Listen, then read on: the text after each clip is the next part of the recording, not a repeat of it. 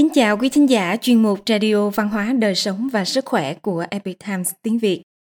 Hôm nay chúng tôi hân hạnh gửi đến quý vị bài viết của biên tập viên Epic Times Hoa ngữ có nhan đề Học cách sống tối giản để cuộc sống không còn bộn bề. Bài viết được dịch giả tùy phong chuyển ngữ từ bản gốc của Epic Times Hoa ngữ. Mời quý vị cùng lắng nghe. Chúng ta nên lấp đầy cuộc sống của mình bằng những điều quan trọng nhất.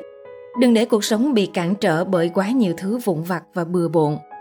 Nếu bạn cảm thấy mệt mỏi vì bận rộn và căng thẳng, hãy thử áp dụng chủ nghĩa tối giản vào cuộc sống của mình. Bạn sẽ nhận thấy cuộc sống có những chuyển biến bất ngờ. Một cuộc sống mà bạn mong đợi sẽ như thế nào? Khi bạn tăng làm về nhà, có thể cùng gia đình thưởng thức những món ăn đơn giản như đậu bắp chiên giòn, thịt bò hầm, súp miso ngao gừng. Sau bữa tối, cùng người thân ngồi trong phòng khách sạch sẽ và thoải mái. Bật đèn màu cam theo phong cách cổ điển, vừa uống trà thảo dược vừa trò chuyện vui vẻ, vân vân. Cuộc sống tối giản mang lại cho chúng ta rất nhiều lợi ích, có nhiều thời gian hơn, niềm vui rộng mở, nguồn cảm hứng phong phú và tâm trạng vui vẻ, vân vân. Ngoài ra chúng ta còn có thể khám phá các lĩnh vực khác như nghệ thuật, thời trang giải trí. Bởi vậy, đôi khi đơn giản ngược lại càng khiến chúng ta tràn đầy sức sống. Không có một hình thức cố định nào cho cuộc sống tối giản. Hiểu một cách đơn giản, đó là sử dụng phương pháp Densori, lối sống tối giản của người Nhật. Den nghĩa là từ chối, sa là vứt bỏ và ri là tránh xa tiếng Việt là đoạn xả ly, để hướng tới một cuộc sống lý tưởng phù hợp với bản thân. Nhiều người đã hồi phục sức khỏe và cải thiện chất lượng cuộc sống nhờ phương pháp này. Thậm chí có người còn nói rằng, cơ nghiệp phú quý đã được cải thiện sau khi bỏ bớt những thứ bừa bộn rối ren trong cuộc sống hàng ngày. Họ dường như đã tìm thấy chính mình. Một người dẫn chương trình sự kiện đã nói rằng, một người giỏi sắp xếp thì làm việc chắc chắn có quy củ, biết buông bỏ, cất gọn và sắp xếp nhà cửa gọn gàng cảm giác an định này sẽ khiến bạn không còn lo lắng hoảng sợ khi bước lên sân khấu. Những thứ gì là không cần thiết, có cũng được, không có cũng chẳng sao. Trong vòng tròn bạn bè và cuộc sống của bạn, hãy cố gắng bỏ đi những phần thừa. Câu trả lời sau khi trải qua suy sâu tính kỹ sẽ khiến bạn có thêm động lực để thực hành cuộc sống tối giản. Bí quyết để ngôi nhà không còn bừa bộn. Bỏ đi những thứ bừa bộn trong nhà và chỉ để lại những đồ vật thật sự cần thiết. Đây là bước đầu tiên để hướng tới cuộc sống tối giản. Tuy nhiên dọn dẹp xong lại bừa bộn các thành viên trong gia đình không sẵn sàng hợp tác. Đây là lý do khiến rất nhiều người vừa bắt đầu đã nhanh chóng từ bỏ. Cô Mary Kondo, nhà tư vấn sắp xếp nội thất nổi tiếng Nhật Bản, đã xuất bản cuốn sách Phép thuật thay đổi cuộc sống của việc dọn dẹp, nghệ thuật sắp xếp đồ của người Nhật Bản. Hơn 2 triệu bản cuốn sách này đã được bán. Kinh nghiệm của cô là xác nhận suy nghĩ của nội tâm chính là chìa khóa để duy trì lâu dài sự gọn gàng đơn giản của ngôi nhà. Nếu bỏ qua điều này, thì dù có tạm thời dọn dẹp sạch rồi, ngôi nhà cũng sớm sẽ trở lại như cũ. Bí quyết 1 Thay vì lựa chọn bỏ đi thứ gì, tốt hơn bạn nên quyết giữ lại những thứ khiến tâm bạn rung động như vậy sẽ dễ dàng buông bỏ những thứ không dùng đến hơn. Một cuộc sống chỉ bao quanh bởi những thứ bạn yêu thích sẽ nhân đôi hạnh phúc của bạn. Bí quyết 2 tập trung vào việc bỏ đi trước, sau đó mới nghĩ đến việc sắp xếp. Bạn cần quyết định vị trí cho những thứ lưu lại, chỉ khi làm đúng trình tự này, bạn mới có thể sắp xếp chúng một cách hiệu quả.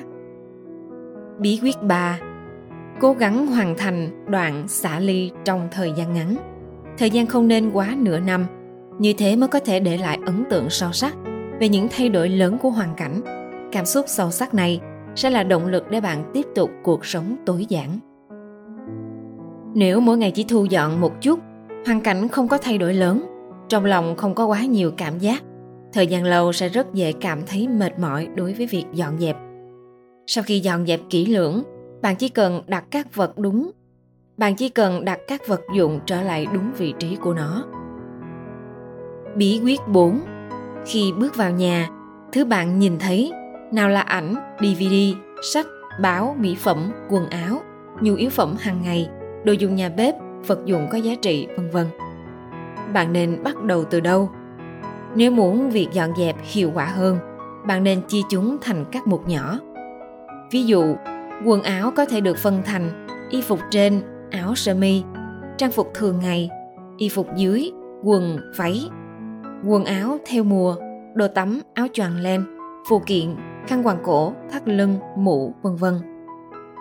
Mỗi món đồ, dù nhỏ như chiếc bút bi, bạn cũng nên cầm trên tay một lúc. Cảm thấy tâm trạng mình rung động thì mới giữ lại. Nếu không, khi mở tủ ra, bạn có thể sẽ cảm thấy tôi cần rất nhiều thứ. Trên thực tế, rất nhiều người sau khi vứt bỏ đi mới phát hiện ra rằng mình chỉ cần một chút là đủ rồi. Bí quyết 5 Thứ mà chúng ta không muốn bỏ đi nhất và khó xử nhất thường là những món quà lưu niệm và những bức ảnh. Chúng chứa đầy những kỷ niệm khó quên. Chúng ta có thể để lại một vài bức ảnh mang tính tượng trưng.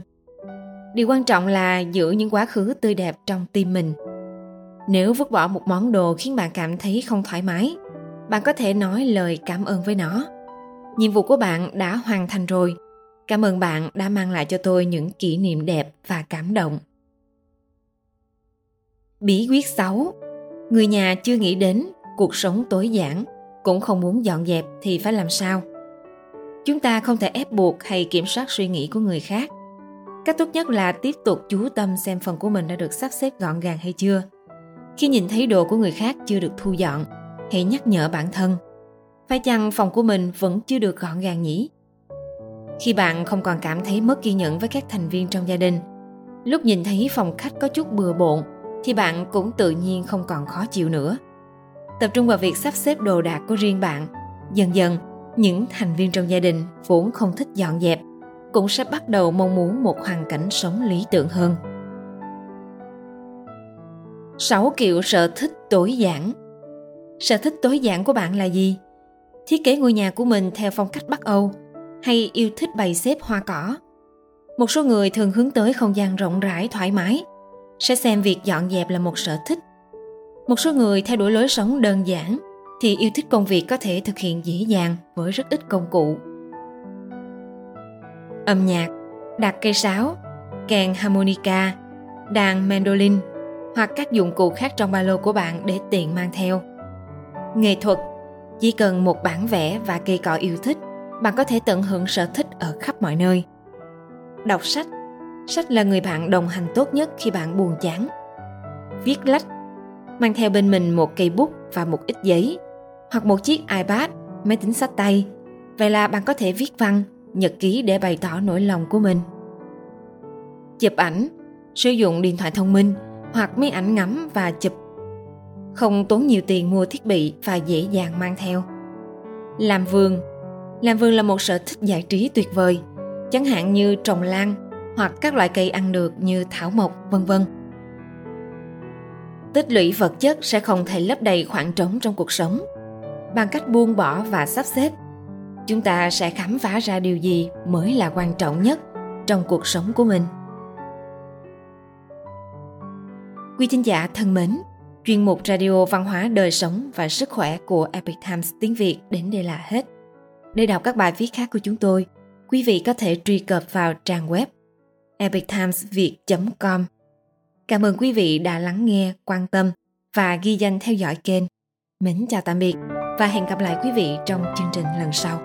Kính chúc mọi điều bình an và tốt lành tới quý vị cùng người thân.